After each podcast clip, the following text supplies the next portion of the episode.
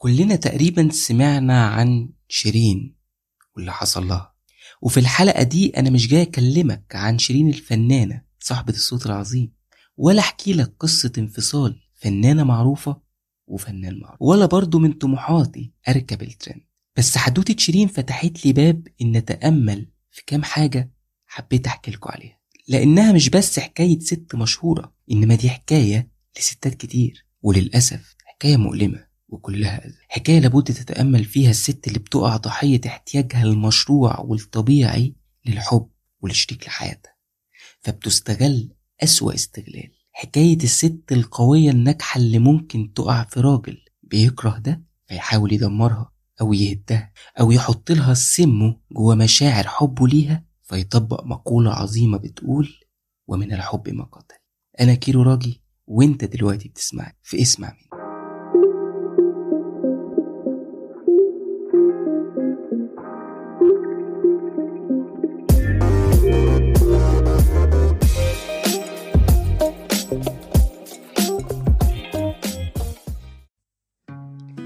التفاصيل اللي حصل لشيرين كفنانة تقدروا تعرفوها من فيسبوك من تويتر أو من أي مكان تاني.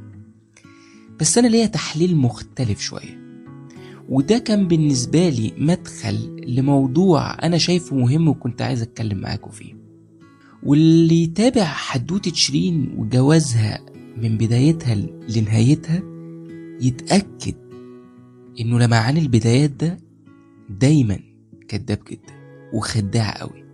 وبالمناسبة حدوتة شيرين سواء في جوازها أو في انفصالها تشبه قصص حب وجوازات كتير حوالينا.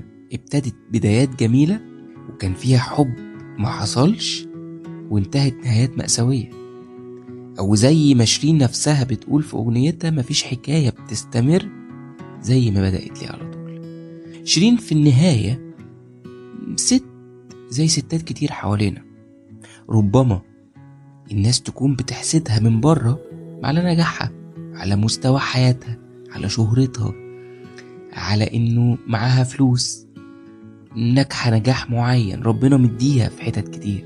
لكن الست في النهاية مهما كبرت مهما نجحت بتبقى ست بتفضل محتاجة تحب تتحب. محتاجة لوجود راجل بس راجل حقيقي. وهو ده الفرق اللي بيبقى غايب عن ناس كتير اوقات والحقيقة إن الست اللي ممكن تكون مزيها كده والناس بتحسدها على مميزات حياتها من بره ربما تكون حظها هو الأسوأ من غيرها في موضوع الحب أو الجواز. رغم إنها بتكون أكتر من غيرها كست مقدرة قيمة الحب ووجود راجل حقيقي في حياتها بشكل سوي. لأنها ما عندهاش أسباب تانية تخليها محتاجة لوجود راجل. خلي بالك من النقطة دي. مش مستنية راجل يجي يشيل مسؤولية عنها أو يشيل معاها مسؤوليات حياتها. ولا يحقق لها نجاح لأنها already محققاه. ولا يصرف عليها ولا يحسن مستواها المادي أو الاجتماعي مثلا. ما هي محققة كل ده من غيره. فبتبقى عايزة من الراجل قلبه حبه رجولته أكتر من باقي الحاجات التانية. وعكس ما ناس كتير بتبقى فاكرة إن الست الناجحة القوية اللي معاها فلوس المشهورة ما بتبقاش محتاجة لوجود راجل بس هي بتبقى أكتر واحدة محتاجة مشاعر صادقة ومحتاجة حب وأكتر واحدة بتكون محتاجة راجل حقيقي وحط تحت حقيقي دي مليون خط راجل يسند ويشجع ويقوي ويحب ويحمي أكتر من أي حد غيرها. كمان شيرين شبه ستات وبنات كتير ال software بتاعهم مصري أصيل. وبالمناسبة المصرية دي حقيقة يعني صعب تلاقي زيها. الست المصرية عموما كل اللي هي بتبقى مستنياه من الراجل إنها تتقدر وتتحب بجد. وفي مقابل ده تلاقيها هي أكتر ست مستعدة تقدم تضحيات عشان بيتها. تصبر على راجل حبته. ممكن تضحي بنجوميتها وشهرتها ونجاحها الكبير زي ما شيرين عملت في وقت من من حياتها كده مقابل قلبها اللي بيحب. حتى لو كل الناس شافت بعد أذاها طلعت تقول مع الأستاذ عمرو أديب أنا لسه بحبه مثلا. أو ما اتكلمتش في إيه اللي حصل بالظبط أو ردت غيبته. هي دي الست المصرية. كمان هي طبيعي تكون زي أي ست ممكن حد يقول طب ليه استحملت كل ده؟ أكيد هتلاقي جواها نفس المخاوف اللي جوا أي ست تانية يعني تخاف تتطلق لتالت مرة وبالتالي تلاقيها بتقفل أعداد التنازلات وممكن تتحمل الصعب اللي أي ست غيرها مستحيل تقبله مقابل إنها ما تفشلش للمرة التالتة. صحيح مش دايما ده بيبقى صح وأوقات بيبقى كارت بيلعب بيه الراجل ضد الست دي لكن في نظري الست المصرية دي ست تقش قدامها ستات كتير. والراجل اللي عاش بره أو جرب ست من جنسيات تانية هيفهم كلامي ده كويس. كمان اللي حصل قدام عينينا ده ياخدنا لصورة أكبر كمان وهو ده بقى الموضوع اللي اتبروز قدامي. وهو حب الراجل أو جوازه من ست مشهورة أو ناجحة أو غنية أو متفوقة نسبيا عليه في شيء ما. عادة الست القوية أو الناجحة أو المشهورة أو اللي الناس بتحبها بتخوف الراجل بتحسسه أوقات بعجزه. حتى لو هي كست الموضوع أصلا مش في دماغها وما عملتش ده.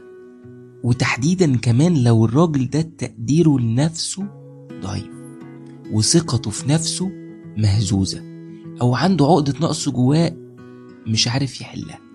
كمان الراجل في مجتمعنا ما بيستوعبش إنه أحيانا الست في العموم بتحتاج حبك الحقيقي مش فلوسك بتحتاج رجولتك مش ذكوريتك لمؤاخذة بتحتاج حمايتك مش تحكمك فيها والست لما بتحب بتشوف الراجل اللي بتحبه في عينيها كامل وبيعرف يملاها لمجرد بس إن ده الراجل اللي هي بتحبه الحسابات عند الست مختلفة وبتشوفه حتى لو هو مش كده أحسن واحد في الدنيا. وبتشتغل وبتتعب وبتضحي على إنه يكون فعلا أحسن واحد في الدنيا.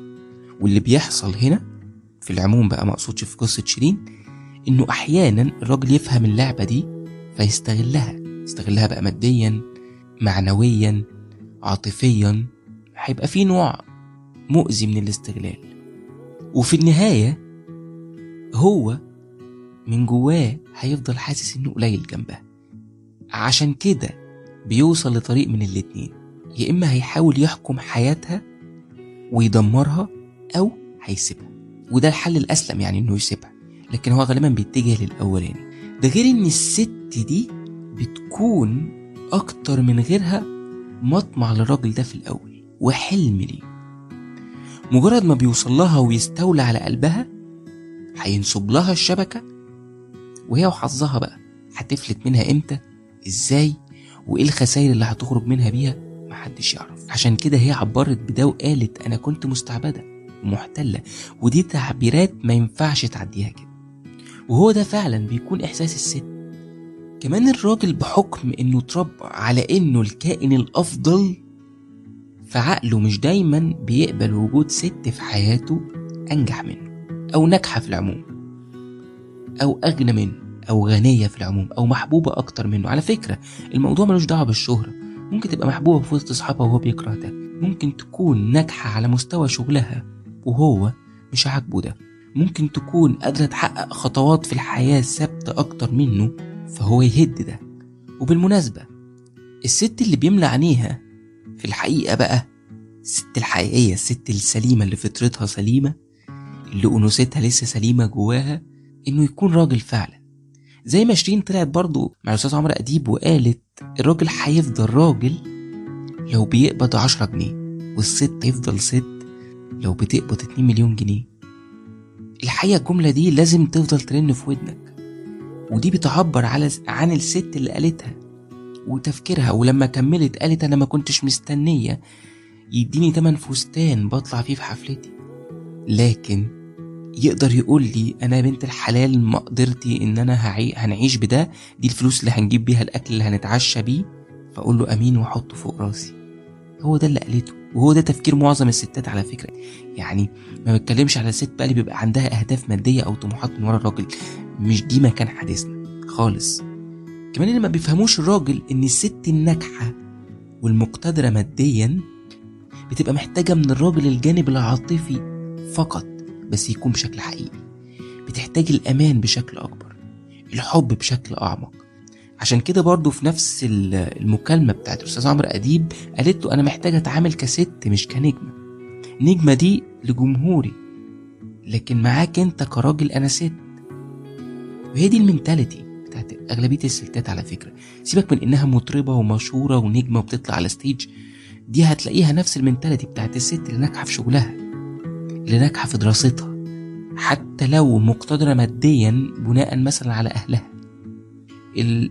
هتختلف ظروف الست بس التفكير هيفضل واحد. حتى كمان شيرين في المكالمة اللي اتسربت مع مع نضال الأحمدية قالت أنا عايزة أكون برنسيس أو سندريلا مش عايزة أكون ماما أنا تعبت من دور ماما. ودي كلمة مؤلمة قوي وكلمة بتدل على إن الست دي زي ستات كتير. بتلعب طول الوقت دور ماما مش بس مع بناتها ولا مع ولادها دي مع كل اللي حواليها مع كل مسؤوليات حياتها وده دور اوعى تستهون بيه. ده دور مهلك نفسيا. بيخلي الست أوقات محتاجة تحس مش حد يشيل معاها قد ما هي تحس إنه في حد حاسس بده مقدر ده أو هي قادرة تتسند نفسيا وعاطفيا على حد. حد بيهتم زي ما قلنا حد بيحب حد بيطبطب حد بيحتوي حد بيتفهم وجعها وحزنها وتعبها في وقت ما تكون محتاجة لده. كمان الصورة الكبيرة بتخليك تبص على الأذى اللي ممكن تتعرض له بقى الست في سبيل احتياجها لكل ده. شيرين كانت ضحية زي ستات كتير وقعوا ضحايا لراجل بيدخل حياتها ويسحبها ناحيته بالحب والاهتمام والاحتياجات العاطفية اللي هي محتاجاها لحد ما تدخل برجلها لسجنه ويبدأ بقى ياخدها ويمنعها عن حياتها العادية بحجة الحب ياخدها من الناس اللي حواليها بحجة حمايتها منه ياخدها من نجاحها من شغلها ويبعدها عن طريقها اللي ممكن تكون تعبت واستموتت عشانه بحجة إنه عايزها ليه أو إنها محتاجة تركز في بيتها وجوزها أكتر من كده. خلي بالكوا علشان الحاجات دي بتخلي الست مش قادرة قوي تجادل وتحس بالذنب إنها ربما تكون مقصرة. فهو سلاح الراجل بيبقى متأكد من فعاليته رغم إنه غالبا لو دققت في الصورة مش هتلاقي الست دي مقصرة بالشكل اللي الراجل بيقول عليه لكنها حجة مضمونة وتأثيرها فعال. وكل ده بيحصل وهي تحت تأثير المشاعر. وقد تكون بتتشد لكل ده وبتتاخد من حياتها وبتهد نجاحها بقيتها وهي مش حاسة أو جايز مبسوطة ومسلمة. وده يخليك تصدقها جدا لما قالت يادي يادي يادي المشاعر. وبتفوق الست من الأذى تلاقي نفسها فجأة مش هي. خسرانة كتير وأحيانا خسرانة كل حاجة. في حرفيا رجالة خسروا الستات في علاقات زي دي فعلا كل حاجة ماديا ومعنويا. زي لو حد ركز في مكالمة شيرين مثلا لما قالت أنا خارجة مفلسة يا نضال مش سهل على فكرة إنه إنه ست تطلع تقول للناس كده. كمان في موضوع إن الست بتفوق على الأذى بتحس إنها اتاخدت من حياتها وكأنها كانت يعني في غيبوبة؟ ده كان واضح قوي مثلا لما قالت لها نضال الأحمدية أنت قضيتي أربع سنين على الكنبة. قالت لها اضحكوا عليا لو بتحبوني وقولوا لي إنهم كانوا حلوين. أصل لو ما صدقتش إنهم كانوا حلوين هتجنن. الحقيقة الكلام ده مؤلم يوجعك. يوجعك كإنسان مش كراجل ولا كست يوجعك كإنسان قوي. كمان لما تتخيل إن ممكن حد يوصل للأذى النفسي يعني لما سألتها قالت لها أنت من شدة التعنيف النفسي كان ممكن ده يحولك للانتحار؟ قالت لها ومين قالك إني ما جربتش؟ أنا عملت كل حاجة تخليني أموت بس ربنا مش عايزني دلوقتي. وأنا آسف إن أنا هقول لكم الجملة دي بس أنا سمعت الجملة دي من ستات كتير جدا. مروا بتجارب مؤلمة زي كده. ليه راجل ممكن يوصل ست إنها تفكر إنها تنتحر؟ أو أي بني آدم عموما ليه ممكن يوصل بني آدم زيه حبه وقرر يشاركه في علاقة ويشاركه حياته إن هو ينتحر؟ لما اتكلمت شيرين عن أذاها وإنه دمر لها مثلا آه تجميد بويضاتها ودي حاجة يعني بروسس بتبقى مؤلمة جدا ومجهدة نفسيا للست بإنه آه بيحفظها مع الأجنة بتاعته فما تقدرش بعد كده تخلف من حد تاني. ده أذى كبير للست. هو هو نفسه الراجل اللي, ما بيبقاش عايز يخلف من ست أو بيخليها تسقط وتتعرض حياتها للخطر. أو هو نفسه الراجل اللي بيخلف من ست وبعد طلاقه بيرميها. الم... يعني المواقف مختلفة بس الضرر واحد والأذى واحد. عشان كده انت مضطر تصدقها ومضطر تصدق كل ست زيها لما تقولك أنا في العلاقة دي. وشيرين قالت كده بالنص أنا في العلاقة دي تعبت قوي قوي قوي قوي وده يخليك تصدق برضو إحساس الندم بتاع كل ست مرت بتجربتها إنها اختارت الراجل ده أو زي ما قالت شيرين إنها صممت على حاجة كانت مستحيلة. وقالت عمري ما شفت راجل في حياتي اداني قد ما اديت له أنا في رأيي عامة مفيش مقارنة في العطاء ابدا بين الست وبين الراجل ولا في الحب. زي ما كنت قلت مثلا من من أسبوعين فاتوا في حلقة حب الراجل وحب الست ان دايما في الحب كفة الست هي اللي بتطب. وفي رأيي الشخصي دايما الست بتبقى هي الطرف الأبقى والأخلص في العلاقة. ده مش مدح دي فاكتس تقدر تشوفها بمنتهى الوضوح في علاقات حواليه لكن برضه ما تفهمش يعني هي فكرة تدمير الراجل لست ناجحة أو قوية هي هواية عنده؟ الراجل بيلعب مع الست هنا لعبة قد تكون يعني مستنسخة لحد التطابق. بيعمل إيه الراجل بقى؟ بيقلل من نجاحها عشان ما يحسسهاش إنها ناجحة. يقلل من كل حاجة بتعملها. يكسر ثقتها في نفسها. يلعب على إنها مش مالية عينيه. وربما ممكن يخونها مع الست أقل منها في الجمال أو في النجاح أو في المستوى الاجتماعي حتى علشان بس يكسرها ويكسر ثقتها في نفسها. وده تستنتج منه حبة حاجات. أولها وأهمها إن تربية الراجل وعقليته في مجتمعنا فيها مشكلة كبيرة. من غير ما حد يزعل أنا راجل مصري صميم زيك بالظبط. عشان برضو ما بقاش بدعي الأفضلية يعني. لكن الواضح زي ما قلت إنه في مشكلة ومشكلة كبيرة ومنتشرة ومخيفة ومؤذية. لدرجة ممكن تخليك تعتقد إن الراجل نفسه أصبح كائن مؤذي. وأكيد كل اللي بيحصل حوالينا ده مش صدف أبدا.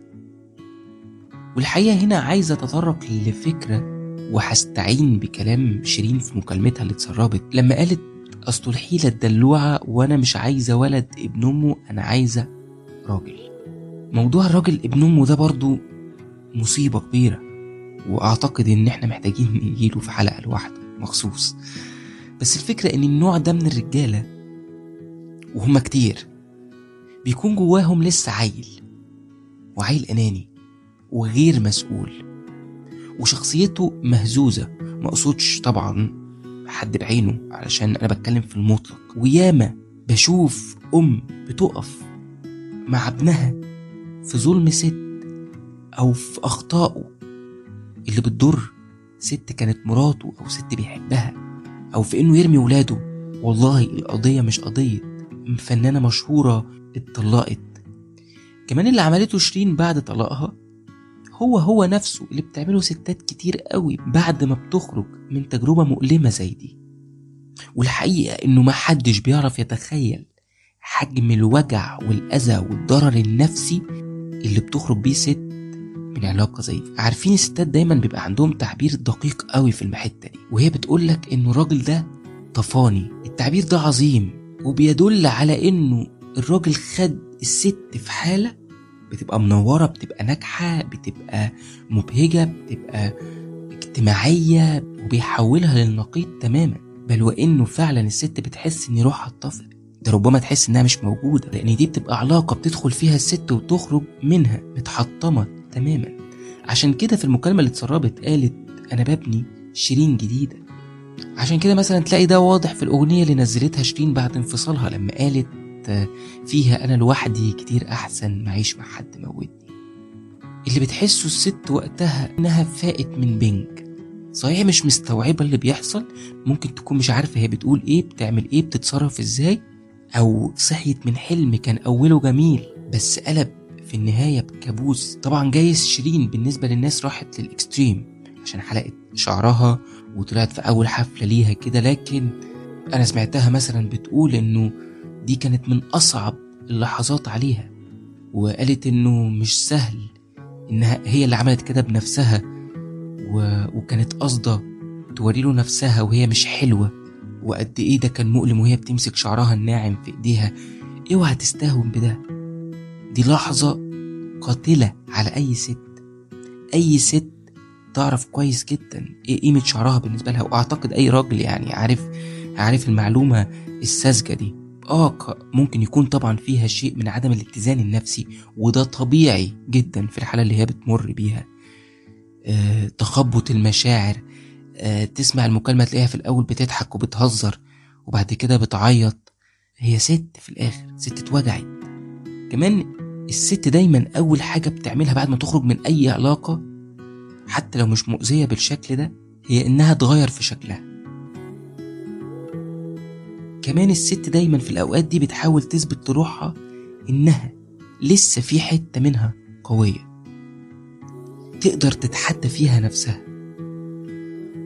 ممكن التحدي ده يكون بإنها ترجع لشغلها زي ما شيرين عملت أو إنها تتحدى إنها مثلا هتتحمل مسؤولية ولادها لوحدها أو إنها هتقدر ترمم اللي اتكسر في حياتها من تاني. كل دي تحديات بأشكال أو بأخرى بتحاول الست تثبت بيها إنها لسه قادرة تقف على رجليها في أصعب لحظات حياتها ضعف وانكسار.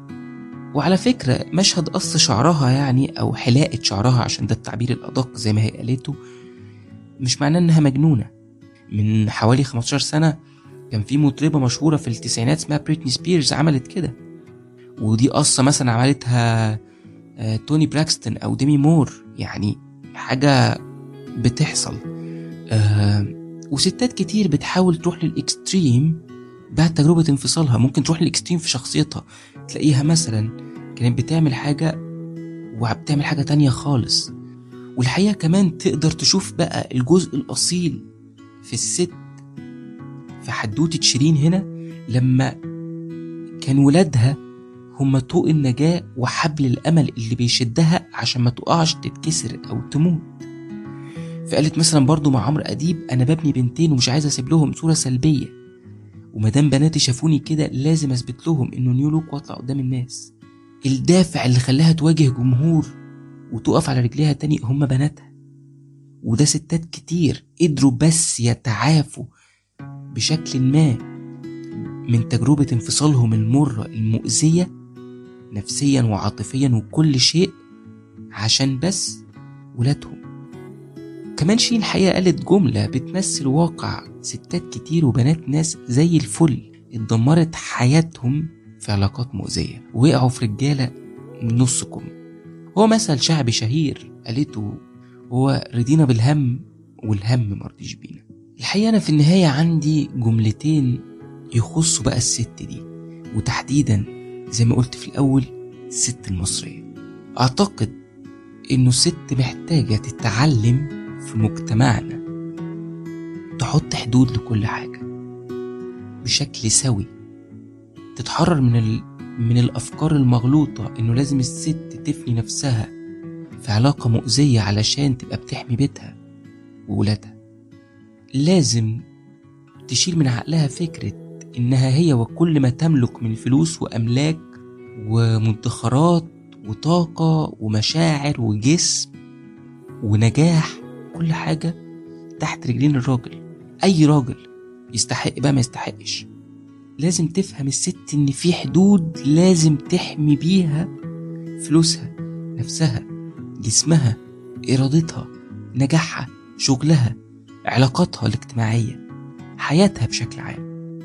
لازم الست في مجتمعنا تتعلم إن شغلها أحيانا بيكون أبقالها من راجل مضر. الراجل اللي بيحب ست بجد عمره ما هيقف ضد حياتها أو نجاحها وإلا ما يبقاش بيحبها أو حبه ليها أناني.